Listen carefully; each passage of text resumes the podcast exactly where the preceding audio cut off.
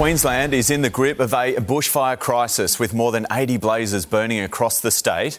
And while firefighters and residents have had a reprieve from horror conditions, they're not out of danger just yet. The high fire threat is set to return tomorrow, and crews are doing everything they can to prepare. But for many, like Sarah Windsor and her family, it's too late after their home was left in ruins by a fast moving blaze. Sarah joins us now, along with Angus Hines from the Bureau of Meteorology for an update on the latest conditions. First to you, Sarah. When you were evacuated last week, did you ever think you were about to lose everything?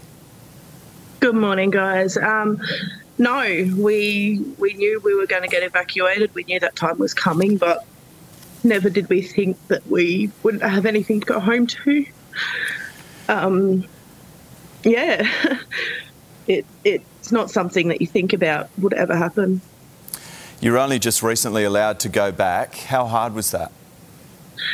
That that was horrible. Um, I was stood there right in front of the house and looking through it, but it still didn't seem real. Is anything salvageable? No, everything's gone. How did you first hear about this fire and that you were in the line of danger?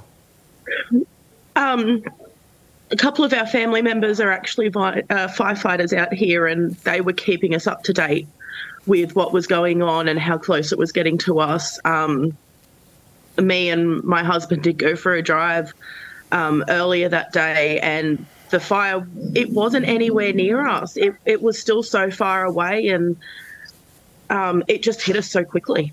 How much time did you have to get out? Minutes. So lucky. I mean, you've got kids. Uh, uh, the sweetest thing reading today, I've got to say, Sarah, your 11 year old offered to give you pocket money to try and help rebuild. Is that right? He did.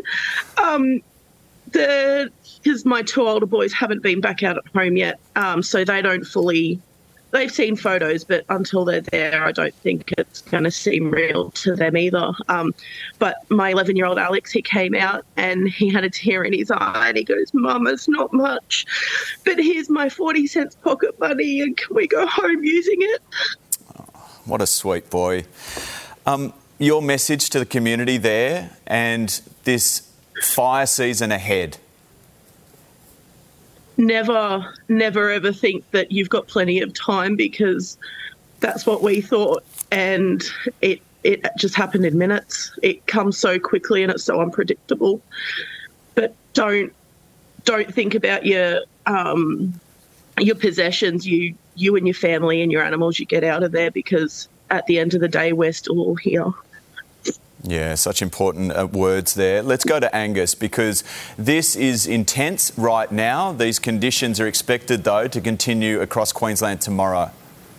Yeah, unfortunately, a couple more really tough days ahead for uh, for Queensland in terms of that fire risk, particularly Tuesday, probably the peak day of the week in terms of that increased fire danger because the temperatures and the wind both picking up, particularly across southern parts of the state for Tuesday. So we see widespread high to extreme fire dangers across those areas, which are already getting hit hard by fires at the moment.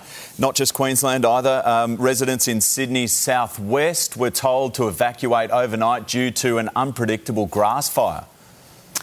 Yeah, well, that fire in Sydney really highlights that these increased fire risks is not just an issue for rural areas, it goes right into urban areas too.